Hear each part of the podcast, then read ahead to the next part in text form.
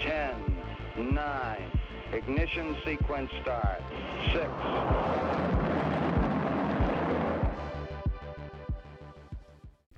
Hello, and welcome to Rocket Fuel, your daily update of everything that's happening in the Rocket Pool community.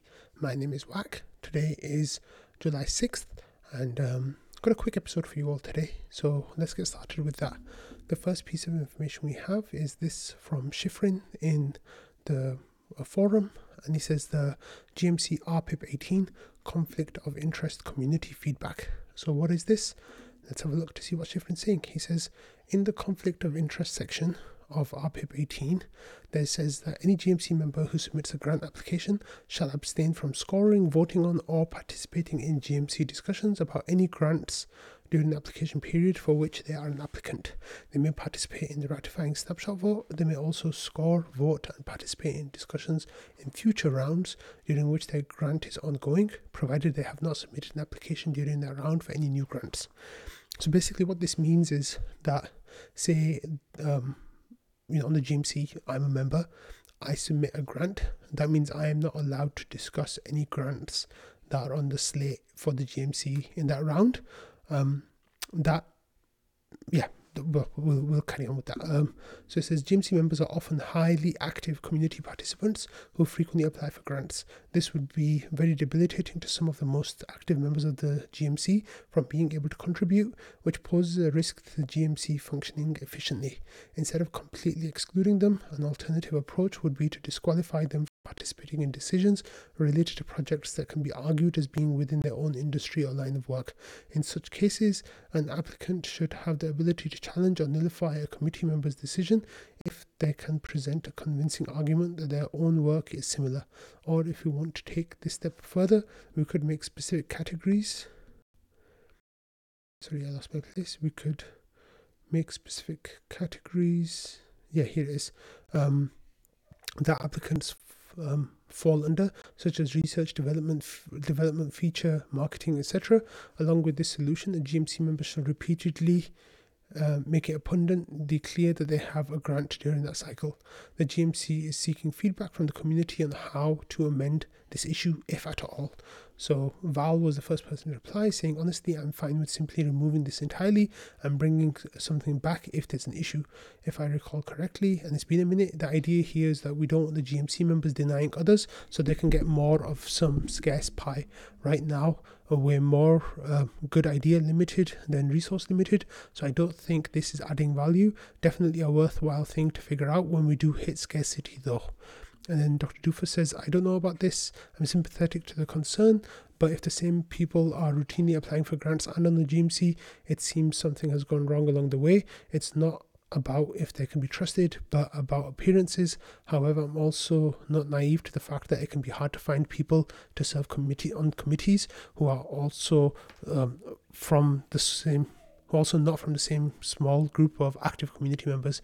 Maybe for any cycle where the funding requests are greater than the GMC budget for that cycle, they are restricted in participating, otherwise, they are allowed. Um, and then I had a comment saying, I agree with Val in this situation. The text should be removed entirely except for restricting the individual GMC member from con- commenting on their own grant application. If PDAO members feel this is an issue, we can certainly bring this up again after a few cycles. So um, I like um, Val's idea of the scarcity thing as well. Um, I think that definitely makes sense. Um, you know, we've got thousands of RPL in the in in waiting to apply for to give out grants. And once that situation changes and you know it's like people fighting over scarce resources then there might be um, worthwhile to put restrictions in place and who can apply and can't like um adjudicate on grants. But until then i think you know we're all good to go. Um, and um, i really think that this this language should be changed. Of course if you have any ideas or opinions about this pop into the forum and leave your ideas we'd love to hear them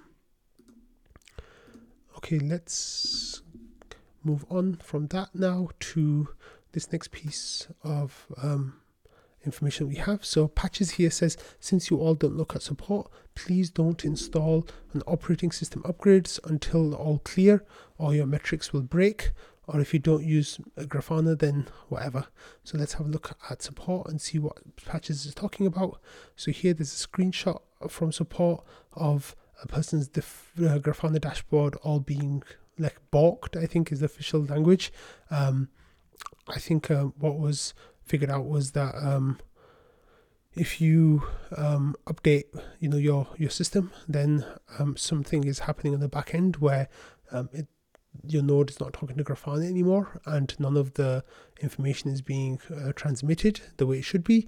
So, um, if you are a daily Grafana user, then maybe it's worth not updating your um, operating system until you um, unless we figure out what's what's going wrong with that. And at the moment, I don't know what is going wrong with that. Um, I'm not sure whether, yeah, I'm not sure what. Um, if if we know what's going wrong with it, I'm sure you know somebody will help me out with that information in the next day or so. But um, if we, yeah, it seems like there might be an issue with Docker. So Steely saying bad Docker. Um, but as soon as we figure out what's going on, then I'll I'll let you all know and we can we can um, we can figure that out together. Okay, um, so next we have this uh, reminder from Shifrin saying that only 84 people out of the 150 who got POAPs have registered for the diversity raffle.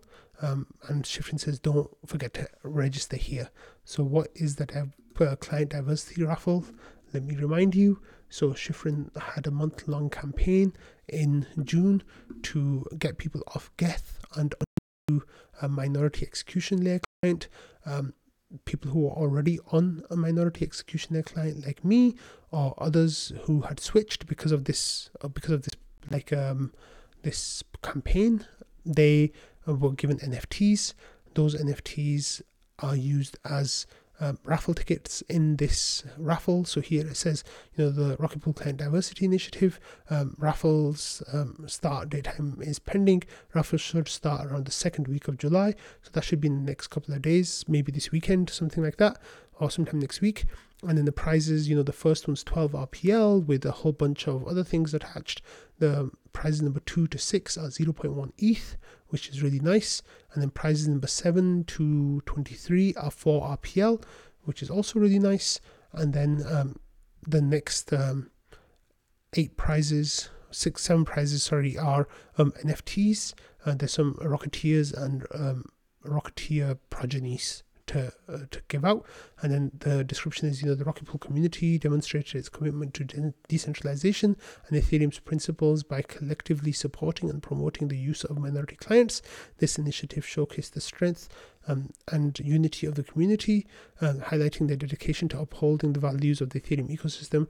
This raffle is held to celebrate the success of the participants and the initiative overall. So, of course, there's three POAPs, but only you only get one ticket. And so far, there's 92 people now who have entered. Um, so you've got like a one in three chance of winning something, and one in um, four chance of winning actual crypto, which is which is amazing odds, um, really really good odds. So if you are, um, you know, if you have those POAPs and you haven't um, entered yet, get to the address in the description below, and you can you can enter into this raffle that you might have a decent chance of winning something. Okay, um, next we had a little bit of a drama between uh, different uh, counting systems. So Ken here said, I just noticed we passed 1 million ETH of total value locked on, um, and this is a screenshot of Grafana uh, showing that there's a, a, whole lot of ETH locked in, in Rocket Pool, uh, and, and, this is just on like um, nodes for, in terms of staking. It's not including um, RPL staked in that value locked at the same time, and um, you know that's a really nice milestone. However, others were quick to point out that it's not actually quite the case, and that Ken, um, the value that um, Grafana is throwing up has some mistakes in it, and um, Invis was the one who was like kind of pointing that out. So he said that um, the total ETH locked is seven hundred and um, sixty-six thousand. Oh no, actually, maybe it did claim. RPL locked as well. Yeah, okay, it did claim RPL. It did include RPL locked. So it says um, total ETH locked is 766,229. That's including the um, ETH that is staked, the RETH that is in collateral, the undistributed balances, and unclaimed rewards. Oh, but maybe it doesn't include the Q. And then it says total RPL locked is uh, 9,110,000. Um, the RPL staked is um, 800, 8,900,000 unclaimed rewards 170,000 slashed RPL zero unused inflation um, 2 million uh, sorry 2,600 not million and then total uh, locked value is 950,000 ETH or about 1.8 billion dollars so Ken was like hmm so there was a whole discussion that kind of popped up about why um, the numbers might be wrong. Ken says, I trust, I think I trust the Oz more than Grafana, but why the difference? And um, this is because Grafana is legacy code from like two protocol updates ago, and that there's some issues with like how the numbers it's gathering. And um, he says, my sleepy, and Invis says that my sleepy guess is that it isn't accounting for exited mini pools or something like that. And Patches says Grafana is probably, yeah, that exiting a mini pool leaves it in staking status and just sets a bool. So I bet the metrics collector counted those as active still. And he says, check out um, slash TVL show all true. And um, Nashua says somehow the difference is bigger, but how many, and then Ken says how many mini pools are active in Rocket Pool? Grafana is showing 25,105 staking plus 121 in pre launch. So that is 807,000 ETH, which is more than Invis's calculations. Are the mini pool numbers right? So uh, Patchy says, you know, vacants dissolves, dissolves, um, and uh, Nashua says see uh, beacon stats. So then, um, you know, he got information from um, the Peteris's website, Rocket Scan, and that's showing um, 25,100 staking with 121 pre-launch. Mini pool queue is 216, bond reductions 83. Um, and then there's a screenshot here of Invis's stuff. It says mini pool states this pending is 3,750, active is 20,030, and exited is 1,684. So there's some differences there too. Um, and then if you have a look at uh, the Grafana, it says the staking is 25,105, finalized is um, 1,578, initialized 216. So there's some like inconsistencies with with the numbers, how they're not matching. And then um, Noshua says exited mini pools explains 53,000 ETH difference. Grafana still has 6,000 more after accounting for that. And then um, Ken says we've got so many validators we've lost count. and I really like that. That's great. Um, and then uh, says Grafana and Rocket Scan are based on the execution state, uh, layer state, mini pool stay in staking state forever, including exited ones. Um, he says, I'm guessing that the new Atlas Q 200 mini pools in Q and 200 times um, 32 ETH is roughly the difference. So um, Ken says, so Invis reports 23 1,780 pending and active mini pools. Rocket Scan reports 25,105 staking and 121 pre launch and 216 mini pools in the queue, but I need to subtract um, 1,684 exited mini pools from that staking. So the total number is 23,758, and that's really close to Invis's number of 23,780. Um, the difference might be slashed mini pools. I think we might have had 12 no, that's 22 slashings. that's too many. I don't think we've had that many slashings. Um, and then he says, is this the correct math? I still don't get why we don't obtain the same number from of current mini pools. And then um, says, I'm not sure about the 22 mini pool difference. Ken says, I'm perplexed as well. I don't think I did the arithmetic wrong on on my phone. And then um, Invis says, I don't know, uh, my math is probably more accurate. Um, I just know that my math is probably more accurate. And then um, Joe comes in and says, I want to highlight that we've reached the point where I don't even tunnel vision. Oh, no, that's something else. um, yeah, so um, Ken says, I have a feeling that is true about the math, uh, Invis's math, uh, given the detail in your set, but it's weird and a bit of a tall tale, tale, telltale um, when the other numbers can't be ordered to equal the other method of calculation. I kind of feeling that we missed something. So Um, queued mini pools are only worth one ETH. My node is uh, yeah. So yeah, we're still trying to f- figure this out. Um, yeah, Ken says, but I'm still trying to count the current mini pools, ones that have not finalized. The mini pool count should match right. Maybe I'm just too tired to do the maths. Um, and then there's even more numbers here where um, Rocket Watch is pulling up um, different numbers. Um, mini pool count 25,000, no, 23,527. Um, and then Ken says, You're killing me, yet another number.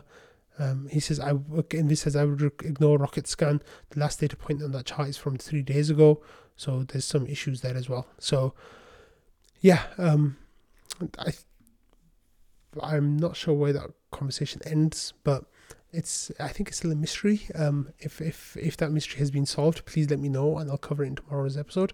Otherwise, um, hopefully someone will get to the bottom of why the numbers are not adding up and how many mini pools slash validators we have on Rocket Pool in total. Okay, um, yesterday of course was the new rewards period that started. So every time there's the rewards period, there's um, ODAO order guessing game, and you know the, um, members of the community like to take part in the game to try to guess the order of the different um, ODAO members and their the the has as they get their um, hashes in for their tree generation, and here we have um, results from Trevor N, who actually won the raffle yesterday. Um, not the raffle, sorry, the guessing game yesterday, and the prize was five RPL. Um, Fizz, of course, said that this was the last uh, game that he was he would be supporting with the prize, but people can carry on doing it if they want. But uh, the order was um, rocket scientists, um, Super Fizz, uh, Lighthouse, Anthony Sassano, and then uh, Rocket Pool One, Rocket Pool T, Coinbase Ventures, um, Rocket Pool 3, Rocket Pool 2, and then um, CryptoManufaktur, that's Yorick. Um, so uh, here, Trevor N actually got 7.25, which I think someone was saying was an all time high score on this game. So that's really cool. Congratulations, Trevor N, for winning the last um, raffle game with the prize, the last uh, ODAO guessing game with the prize. Um, that's really cool. Maybe someone will keep the prize going. I think um, it's a nice little thing that happens in the community, and um, maybe you know the grant application window is open. It might be worth writing a grant for that. Um, and of course, you know, as the rewards period ended, then the new rewards period begins, and um, RPL inflated by 70,025.8 new RPL. The total sp- supply now is 19,547,495 RPL in total, and um, that that is that's going to you know the five percent of that inflation is going to be divided out amongst um, node operators, amongst um, the PDAO, the ODAO, um, and um, all those good people. So yeah, there's now 1.5 million more RPL than there was when the protocol went live on mainnet. So yeah, we've inflated five percent since that time. okay, and finally, there's this um, screenshot that someone shared um, here. Hippocrates shared it about the Maverick exchange that I've talked about on Rocket Fuel and on um, into the DeFi and the Gravita episode a couple of times. So, you know, this is something that I mentioned on the show a few times. So, I'm definitely putting this information out there to let you all know that there's some question marks about this now. So, in the Maverick Discord, there was a comment here um, by a person saying, I was looking around and wondering where you push the factory pool contract source code on Etherscan or GitHub um, where's that information basically? And then someone says that given that Maverick Protocol has 42 million in TVL, it seems very strange that the source code of the contract is not publicly available. I thought complete transparency was a core tenet of DeFi. Why should anyone trust the code if they can't read the source? And then Zach says, yeah, open source is definitely our plan. So I presume Zach is one of their team members who still hasn't, um, you know, shared that information yet. And Yokem says, to be frank, um, Contract verification is kind of the cornerstone and foundation of DeFi safety, transparency, and security. Without it, it becomes impossible to know what kinds of contract performance risks a user is taking on. It is unlikely, but for all we know, the person who deployed the pool factory could have slipped a rug into the code right before deploying it, and literally none of us would have the means to know for sure. This might as well be a fully custodial centralized exchange. I understand you guys want to protect your intellectual property, but there are plenty of perfectly useful licenses and legal terms for releasing the code to do that without giving away your intellectual property and still giving the users the means to know exactly the terms of the contracts that they are agreeing to. So this is definitely, um, you know, a, a, red flag in all honesty about a project. Um, and this is not, you know, the normal way that DeFi projects traditionally operate. So um, definitely um, keep that in mind if you are um, providing liquidity on on Maverick, um, because like Yokem says here, um, there is a possibility that there could be something malicious slipped into the codes, and there's no way for any of us to know what that would be because we haven't been able to see the source code and we don't know what's supposed to be there and what isn't supposed to be there, and uh, what like you know where it stands. So this is something that's really interesting, and um, it's really unusual that um, you know a protocol of Maverick size and who've gotten a lot of hype recently in the DeFi spaces, um, uh, why they're not actually open sourcing their information. Um, I find that really unusual. Um, it's not necessarily like you know cause for alarm, but um, it's like I said, it's it's a red flag. So um, I don't know if their team has given a better answer about this, yeah or not, or what they're what they're doing.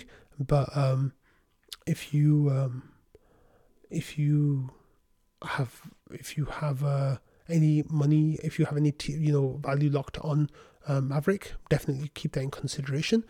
Um, whether you want to withdraw or not, I guess that's your decision to make. But um, it definitely is a is a red flag. And yeah, so here's non-fungible Yokem saying that the code is not is not open sourced, um, but it's not too much of a there's not too much of the discussion that's going on. So um, if if there is an, if there are any updates, then I'll I'll try to let you know. But on that note, I hope you all have um, a lovely rest of your day, and I will see you all tomorrow. Bye.